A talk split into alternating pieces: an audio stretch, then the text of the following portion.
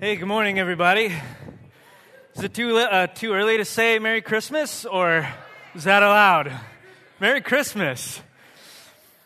Uh, hey, uh, for the, the, next, the next month, I wanted to just dive into Christmas as the church all over, uh, at least all over the country, is, is doing together in this Advent season. Um, and what I wanted to do is look at specific texts in the Bible that shine a light on the Christmas season for this reason. Many people know when Christmas is, but some people don't know why Christmas is. And I want us to get to the why so that our hearts could be opened in worship and in response to the God who came to save. And so every week leading up to Christmas Eve, we're just going to look at a text that shows a reason why Jesus came and why he was born uh, for the next three weeks leading up to, as, as Stan just shared, until Christmas Eve, uh, when, we will, uh, when we will come together and worship. But today, I just wanted to start, and you can actually turn there right now to Matthew chapter 1. I'm going to be reading verses 18 through 21 in a little mini series, this to close out the year, a month of Christmas here at Reality. This is a well known text. I'm going to read it and highlight a few, pa- uh, a few phrases in it about why Jesus came and why it should matter for you and for me. I hope that at the end of it, uh, you'll be stirred to wonder and awe, but also loving response uh, to God. So as you're, turn, uh, as you're turning there, I'm just gonna just gonna start us off in prayer, and then I'll read the text and we'll get started.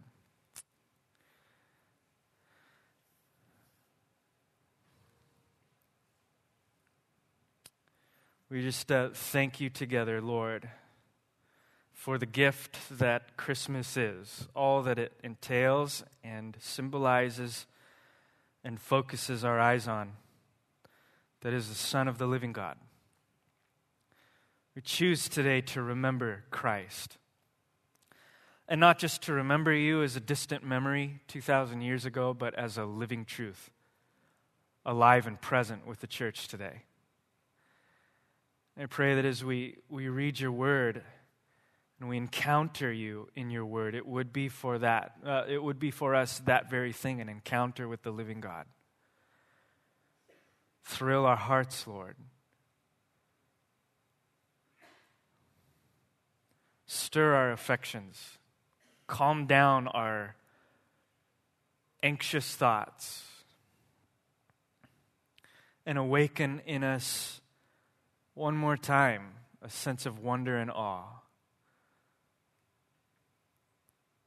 that the God of the universe would put on flesh and dwell among us. Show us what it means for us today, and as you do, Holy Spirit, so well and the only way that you can, speak prophetically to each and every one of us what you would have us leave this building with. We, we ask for a word from the Lord, and not just a word from a preacher, but, but a word from the Holy Spirit. We thank you that you are not only alive and active, but you speak. We worship a God who is present and active and alive and loud. So be loud today. Be loud about yourself. Put yourself on display that the rest of us might kneel down before you, cast our crowns before the rightful King of the earth, and give you the praise and worship that is due your name. Pray this in Jesus' name. Amen. Matthew chapter 1, verse 18 through 21. I'm going to read the whole thing. It says this Now, the birth of Jesus Christ took place in this way. When his mother, Mary, had been betrothed to Joseph, before they came together, she was found to be with child from the Holy Spirit. And her husband Joseph, being a just man and unwilling to put her to shame, resolved to divorce her quietly. But as he considered, these things, behold, an angel of the Lord appeared to him in a dream, saying, Joseph, son of David, do not fear to take Mary as your wife, for that which is conceived in her is from the Holy Spirit. She will bear a son, and you shall name his name Jesus, for he will save his people from their sins. This is the word of the Lord. We are now embarking on, and for some of you who are like this, you started in October, maybe November, embarking on one of the most popular and beloved holidays in our culture and in our society. And not just one that is beloved by the religious and the church going, but even by the secular even by the irreligious. This is a holiday that is vastly uh, uh, expressed and enjoyed and celebrated, not by everybody, but by a lot of people of very many different persuasions. And I kind of like that. I kind of like that people that don't follow Jesus and maybe aren't churchgoers get to experience and enjoy some of the things about a certain part of the gospel story that is so endearing to us. Things like family and food, and uh, even things like presents and getting together, and all of those activities and uh, uh, things of the heart that seem to emerge at this time of the year peace and harmony and love and relationship. I love that the rest of our culture and society gets to experience and enjoy that. I also wonder about the story itself that even though you can walk through a grocery store or a shopping mall and hear and see elements of the Christmas story without any religious attachment to it uh, uh, at all, that there is a sense in it that if you listen a little more closely, it's perhaps a little more of a disturbing story than we thought. I love that Christmas is so festive and so inclusive feeling and so celebratory and so universal to some degree. But it's not just festive, is it? It can be that if you don't listen. But if you start paying attention, you see that there are these subtle suggestions within the story that something is deeply wrong. Wrong with us. It's the darker side of Christmas, so to speak. For example, just take, take Christmas carols. Something that you hear all over Santa Barbara, regardless of where you happen to be. And many of them seem harmless at first sight or at first glance until you begin paying attention. I'm thinking of uh, O Come, O Come Emmanuel. And when I get to that line that says that these people mourn in lonely exile here until the Son of God appears. Perhaps if you don't know what that means, you're asking, well, in exile from what? or the first Noel, and the line that says that he, hath, he that hath made heaven and earth of naught, and with his blood mankind hath bought. And perhaps you're left wondering, what has he purchased us from? And why the need for blood? Doesn't sound very Christmassy. And then you get into some of the most popular Christmas carols of all time. Oh, Holy Night, which you might hear in Nordstrom as you're shopping for shoes. And it's pretty harmless until you get to lines like this Long lay the world in sin and error pining, till he appeared and the soul felt its worth. Perhaps that makes you ask if you go in this far in your investigation did my soul not have the same sense of worth before Jesus came? And what is this talk of sin and error? I thought we were all basically good. Or hark the herald angels sing in the line Peace on earth and mercy mild, God and sinner reconciled. And perhaps you're asking, reconciled from what? Saved from what? Bought from what? Exiled from what? When you listen closely, and I'm just picking on the songs, there's so much symbolism inherent in the Christmas story. But just in the songs themselves, you see that they're not merely festive. All of them, the good ones at least, are alluding to salvation. They're alluding and heavily suggesting, no, I should say asserting, that there is a need for all of us to be saved from something. We're left asking, from what? And that's what all of the Christmas accounts in the Bible say quite vividly. This is where the Christmas carols get their script from, including the one that we just read. And it starts in as harmless a sounding a line as it may appear the naming of Jesus. The angel tells Mary and Joseph, You shall call his name Jesus. And right there are already the hints and the suggestions and the assertions and the underlying mentality and assumption that there's something wrong that we need to be saved from. You know what Jesus means? It comes from the Hebrew word Yeshua, meaning Yahweh saves. And perhaps you hear that and you're asking the same question saved from what?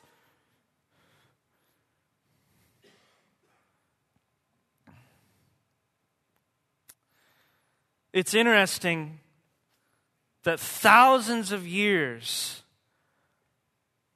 after Many books in the Old Testament have been written, many different Old Testament exploits and battles and victories and heroes. We're still getting a message that says, you still need to be saved. We just finished a book together as a church. We went through the book of Joshua, which was all about the exploits and battles and heroism, I think, of a guy named Joshua and his tribe Israel attempting to experience the promises of God. And thousands of years after that, we're still being told Yahweh saves. It's as if the, the, the, narrative of Christmas is suggesting that everybody who came prior, including Joshua, were good, they just weren't enough. And isn't that our tendency when we read stories in the Bible, especially the Old Testament, about David and Joshua and Moses and Abraham and Ruth and Esther? As these, we, we portray and project them as these incredible heroes of the faith, that if we could just emulate them, we could experience the blessing too which is always awkward when we read within every single one of those stories how faulty and flawed these supposed heroes are. I don't think the Old Testament was poising them up as heroes to emulate, although to, to some extent.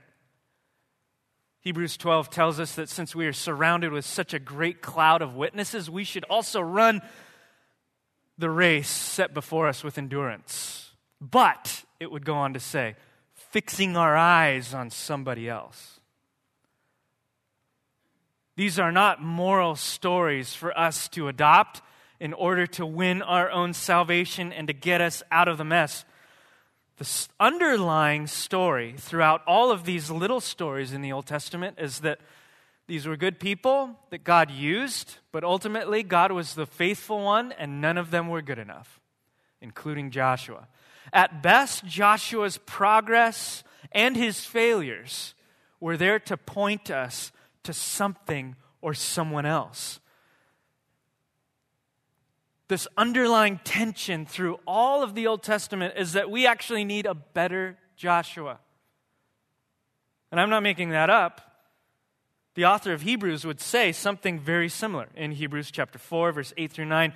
He says, If Joshua had pulled this off, if Joshua had given God's people rest, God would not have spoken of another day later on. So then, there remains a Sabbath rest for the people of God.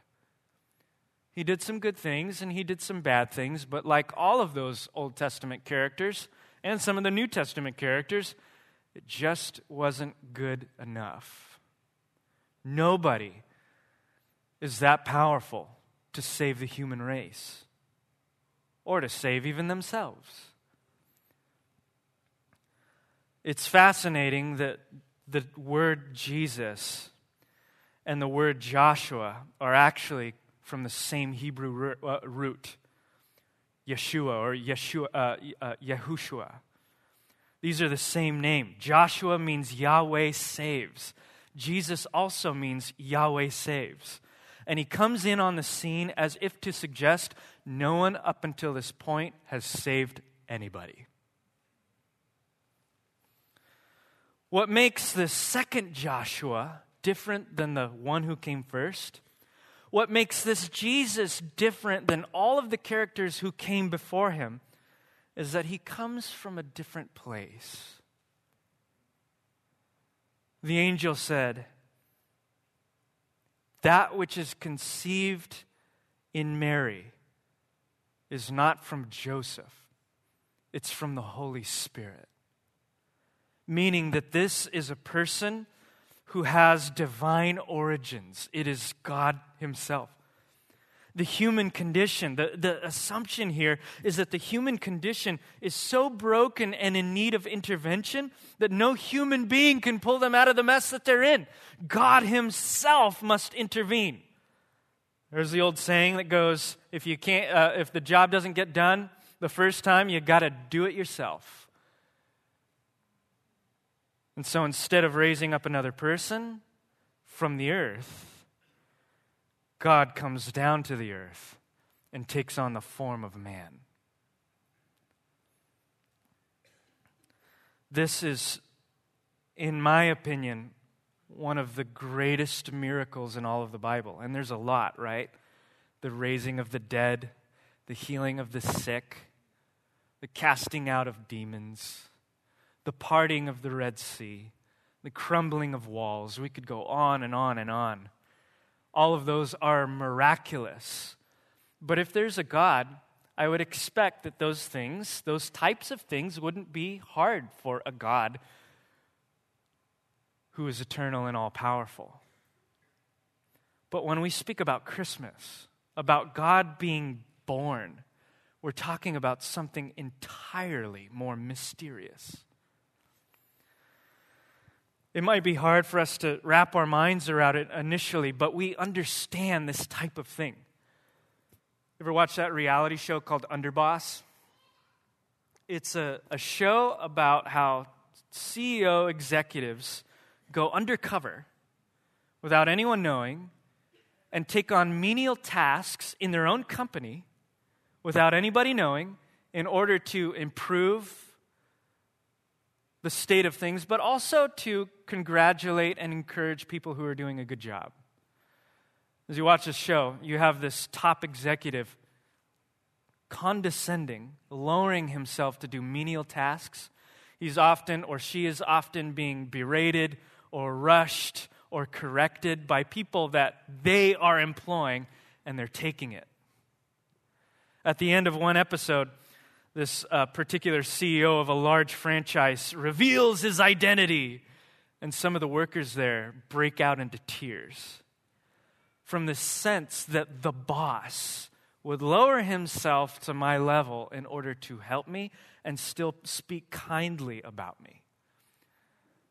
There's something perhaps within us all when something of that nature happens. And yet, even in an experience like that, there's still two similarities. The CEO and the employee are both human.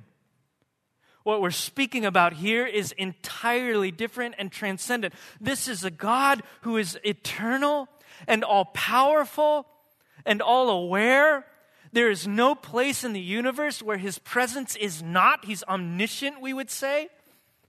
And yet he puts on the limitations of human beings. He locks himself into the limitations of people, puts on flesh and blood. I just want you to imagine for a moment what it must have been like to be a 12 year old Jesus, or four years old, or six years old. This is God in human flesh humiliating himself to a, to, the, to a great point in order to be with his people. How is that even possible? And this is what the some of the classic carols are trying to get at when they say things like, What child is this who's laid to rest on Mary's lap sleeping? This is Christ the King. From shepherds guard and angels sing in another line, Hail, hail, the Word of God made flesh. But again, we go back to the original question, okay? Nobody in all of human history could save people. And God Himself had to come down and save those very people. But the question remains why did He come? Why was He born? And what do we need to be saved from? And over the next few weeks, we're going to talk about a number of things that God came to save and restore and redeem. But none of those things are going to make any sense unless we get this thing. And the gospel writer Matthew says it in clear and succinct terms You shall call his name Jesus, for he will save his people from their sins. If you, uh, you might be hearing this word sin, and you might even be bristling at the concept of it. Maybe it comes with a lot of baggage for you. Maybe that word has been used to beat you over the head. Maybe that word has been used to just refer to a bunch of things uh, that people disapprove of in your life. Maybe you feel like uh, a bird that just needs to be uncaged and free, and the concept of sin goes against your idea of freedom and autonomy. There's a lot of things. Sin is a hard and difficult concept for our culture to wrap its heart around because the truth is, our culture relativizes sin. And when I say sin, uh, in the most simple terms, it's doing or living in a way that is contrary to the will of God, right? Our culture relativizes that idea. In other words, it says, well, sin is not a big deal. We're making it a big deal. It's not that big of a deal. There's so much stuff happening in the world that is worse than what I'm doing right now. No big deal. It's just a little pride, just a little envy, just a little cheating, just a little, uh, just a little anger. We might say, it's not a big deal to me, so why should it be a big deal to anyone else? And why should it be a big deal to God? Our culture doesn't just relativize sin, but it also, in some sense, privatizes it, right? Not only is it not a big deal, but it's not your business or God's business. It's just mine. If I'm doing something that isn't hurting anybody else, why should it be a big deal to God or anybody else? It's relative and it's privatized. But when we look at the scriptures, it's not so relative to God for good reason, as I hope you see. Sin is a big deal. And all the way back in Genesis chapter 3, we see that it started with a single action, but that single action was just a symptom of the heart in Adam and Eve, we could say, that were in rebellion against God's way of doing things. It's essentially the human person saying, I am a better God than God. So we might even be caught up with this thing called sin, saying sin is, an, uh, is individual acts, and it certainly is, but it's also more than that. It's a condition, it's a sickness. Those individual acts are symptoms of something that is deep down within. And what we saw in Genesis is that that mentality, I am rebelling against God's way of doing things. I don't want your rule and reign in my life. That gives way to separation between God and people. And it is that separation that is the reason for so much turmoil in the world today. Sin is the reason for so much turmoil and chaos and hurt and pain around us, but also inside of us. So, to God, sin is a big deal not only because it is an affront to his holiness and glory, but because he loves us, he created us, and sin at the end of the day destroys us, whether we relativize it or not. The prophet Isaiah, in uh, his 59th chapter, attempting to curb our attempt of trying to be defensive and project our problems onto God and others says this. He says, Listen, the Lord's arm is not too weak to save you, nor is his ear too deaf to hear you call. It's your sins that have cut you off from God. It is your rebellion against God that has cut you off from the goodness and the love of God. Now, you might stop right there and you might ask, well, that in itself, that doesn't make sense. Like, if God is love, why, why would my sin cut me off from Him? Why doesn't He just accept me in my sin? Since my sin isn't as bad as that other person over there. I hope that, uh, just by way of an illustration, that this might make sense of some of the, the things that God says here that we're looking at. Uh, you know, it rained a, a, couple, I think a week ago. Was it last week? It was wonderful, right? Just listening to the rain. Um, that rain turned the dirt in our yard into mud. And I have these two kids Abigail, she's four, Jude, he's two. And they love to play outside. And as it rained, Abby did her own thing, but Jude has this thing about dirt. Like when the, when the book of Genesis says that we were created out of the dust of the earth, I take that quite literally because Jude. Like he goes out into the backyard and he's like, My origins, yeah. And he just smears his face with the dirt and he's rolling in it and just wallowing around, eating it, like all of that stuff. Like he just loves the dirt. He becomes one with the dirt. Now that's all fine until, you know, Brianna calls our kids for lunch and they come to the door and guess who's waiting at the door? Brianna, Mama. And she says to both of them, You can't come in here with those muddy shoes. Now, it doesn't even, it's not even just them. Like, I could come to the door, like from my clean car, and I'm not muddy, and she'll be at the door saying, You can't come in here with those shoes, tracking your dirt over my carpets. And the same would go for any of you that came to my house with your shoes on. Got to take your shoes off, uh, off to, to come into the house. Now, Brianna loves Abby and Jude, right? She loves them dearly. Does she love me? I think so. it has nothing to do with whether she loves me or our kids or not. It has to do with,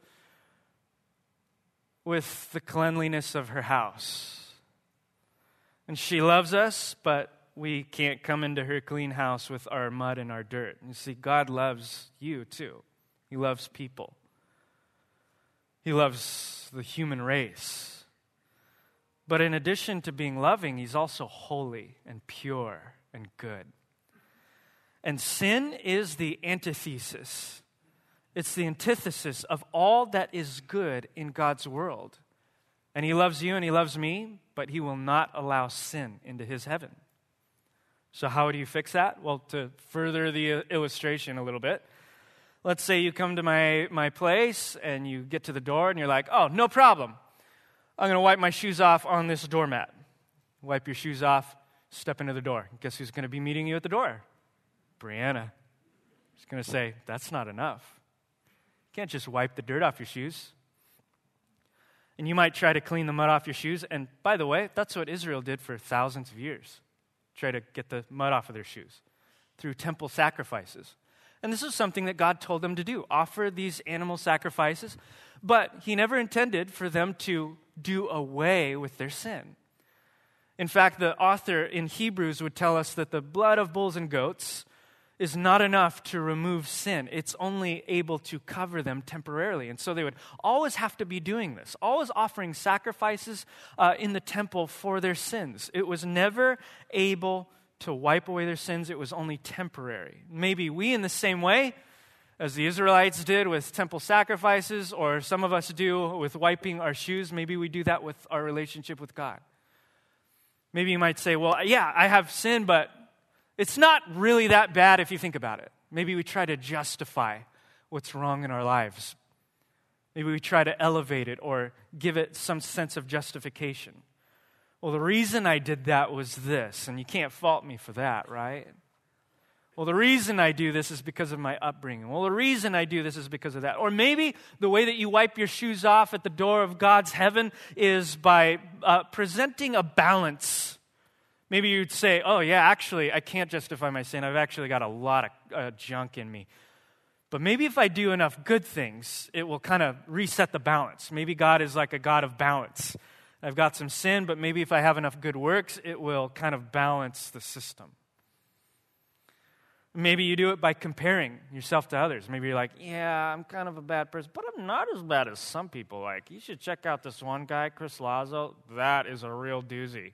You know, I was over at his place and they were playing Christmas carols in November. Sinner. And maybe you do it by way of comparison. Well, I'm not that bad, or I, I have a reason for this, or maybe if I do enough good things, I can clean my feet off. To complete the analogy, Brianna would simply say to you at the door, You got to take your shoes off. Shoes must be removed. And this is the underlying testimony of God's relationship with all of humanity throughout the scriptures your sin must be dealt with and it must be removed. You can't polish it, you can't make it look better, you can't fool God, and you can't come into his heavenly kingdom with it. Your sin must be removed. None of our methods of making ourselves better are good enough. We need a better Joshua.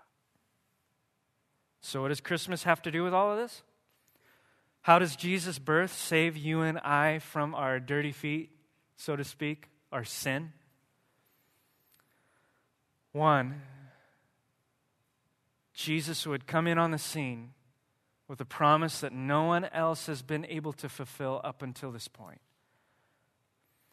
And we see it very clearly when he was uh, of adult age and he started his earthly ministry and he walked down to where his cousin John the Baptist was doing uh, baptisms, and he approached John, and John saw him out of the corner of his eye. And you remember what he said? He stopped everything and he said, Listen, behold, this is the Lamb of God who takes away the sin of the world.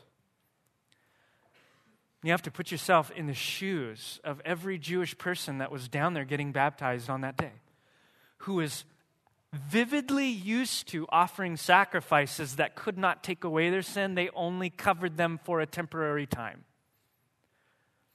And now, John, whom they all respect, is saying, It's not a literal lamb that you need, it is this person. This is the true lamb, and he will take away your sins. I imagine every jaw in that river would have dropped to the floor and so should ours. Because Jesus is the fulfillment of the prophet Isaiah in chapter 53 when he said that God would send a suffering servant who would bear the sins of many. Might hear that and you say, well, how do you, how do you access that? 1 John chapter 1 verse 7 through 9 says if we are living in the spirit excuse me, if we are living in the light as God is in the light, then we have fellowship with each other, and the blood of Jesus, his son, cleanses us from all sin. Listen, listen to this. If we claim we have no sin, we are only fooling ourselves and not living in the truth. But if we confess our sins to Jesus, he is faithful and just to forgive us our sins and to cleanse us from all wickedness. God doesn't just meet you at the door and say, Your sins have to be removed. He says, And I will do it for you. God, in the birth of Christ, doesn't just forgive sins, He actually frees you from the power of sin. He doesn't just say, It's going to be okay, He makes it okay.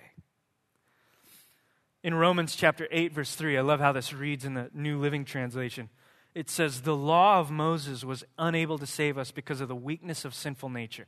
The law of Moses basically every command, you can think of it in this way every command God has ever given. The way that he says things are supposed to be. And what Paul is saying right here is there's a way God says things are supposed to be. And even though we try to match up to that, it constantly reminds us of how sinful we are because we can never be perfect. And so when Paul says this, that's what he's saying. He says, no matter how hard we try to obey God's law, we cannot save ourselves. And it's not God's fault. It's not his, the law's fault. God is completely holy. It is the weakness of our sinful nature. But then the next line is perhaps one of the most succinct expressions of the gospel in the Bible. Paul says, So God did what the law could not do. Or another way of saying that is God did what you couldn't do. He sent his own son in a body like the bodies we sinners have. And in that body, God declared an end to sin's control over us by giving his son as a sacrifice for our sins. So he doesn't just forgive us, that would be enough. But he also gives us the power to be outside and free from the control of sin's power. Thirdly, he doesn't just free us from the power of sin, God actually gives us new desires. The prophet Ezekiel would say this. I love this passage. The prophet would say, There's coming a day where God will give you a new heart and put a new spirit within you. I will, God is speaking here, I will remove from you your heart of stone and give you a heart of flesh. And I will put my spirit in you and move you to follow my decrees and be careful to keep my laws. In other words, I'm not just going to forgive you for the things that you've done wrong. I'm not just going to break sin's power over your life. I'm actually going to replace sin's power in your life with holy desires. No longer will you have to fight against the law of Moses. It will spring out of your heart because that's how you were created. And when you obey my commands, you will simply be living into the best version of who you were created to be. You will be your truest self. You will experience true freedom. What Ezekiel was speaking of here is what we call rebirth or being born again. We get that from Jesus who, when he was an adult, he was in the secrecy of night, and I think it was John 2 or John 3, speaking with Nicodemus. Nicodemus was the leader of the religious Pharisees at that time. He was the most religious person in all of Israel. So if you think that uh, salvation comes from doing the right things and thinking the right things and believing the right things, ain't nobody in this world going to be saved before Nicodemus. If anybody can achieve it that way, it was Nicodemus. He was the most self righteous and the most outwardly righteous of anyone on the planet, except maybe Jesus. And Jesus says to him, It's not enough. Still got your muddy shoes on. What really needs to change here is your heart. And remember what he says? He says, You can't enter the kingdom of heaven. And he's saying this to the leader of Israel's religious party. This is like this is like Jesus saying this this similar thing to like the leader of the most prominent seminary in the United States or a Christian college or the biggest most successful church in the world. He's saying you cannot enter the kingdom of God with what you have. You have to be born again. That's why we sing that popular hymn that Christ was born to raise the sons of earth born to give us second birth. Christmas changes everything. Christmas means that there can be an end to the domination of sin and fracturedness and brokenness in your life. Sin, uh, uh, Christmas means that with an end to the power of sin in your life, there is also an end to your separation from God and all of the despair that that entails. Christ's birth, Christmas means that people can once and for all, and maybe for the first time in history, be set free from the things that drag them down. It means that you don't have to be enslaved to the things that you are enslaved to and only you know. It means you don't have to fake being a good person anymore. Put on a face so that when you show up on Sunday morning, you can appear to be righteous because deep down inside you know that you're not. And you don't have to fake it anymore. It means you don't have to live in shame anymore because you failed on Saturday and now you're here in a building with people feeling shamed because you know that God's love is unfailing and it is directed with laser focus towards those who believe in Him. Christmas means you don't have to run from God anymore. In fact, perhaps a rudimentary summary of what the Christmas message is is that God ran to you. And the very thing we need saving from is not outside of us, it's deep within. And for the Christmas message, the Christmas gospel, to move beyond commercialism and festivities and happy hugs and presents onto a deeper level, each of us needs to face it for what it is and to be confronted by the story itself. And to say at the end of the story, I truly am empty apart from Jesus Christ. I am truly broken apart from Jesus Christ. But I thank you, Lord, that I don't have to be. And through faith and not through your works, responding to the love that has been bestowed upon you in this thing that we call Christmas. There is nothing that any of you can do to play church that will be enough to pull you out of the mess that the Bible says you're in apart from Him. The only thing that we can truly do is to respond with our brokenness and with our faith and to say, Yes, Lord, I receive all that you have done. And that present is available to all without strings. I'm going to ask the worship team to come up today. And I would ask you that you would return back to meditation if you're not there already. Because we can just get so easily caught in the cycle of Christmas means this, this, and this. I've heard this all before. Go through the motions, adopt the cultural busyness, we forget. And I love Sunday mornings because it's like one of the only times in the week where I can pull you guys out of the mess and make you stuck in seats for two hours. Maybe some of you are listening to this and you're bored. Praise God. This might be the only two hours in your week that you get to sit bored. And as you're sitting there, I want you to allow the Holy Spirit to minister to you today.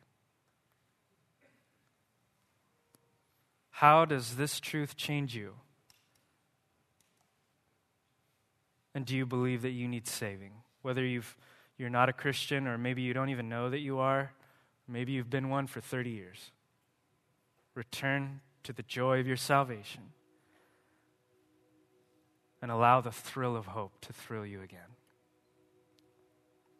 Lord, help us today to respond to all that you have done and all that you have accomplished. And may we too today be like the shepherds the least of all the people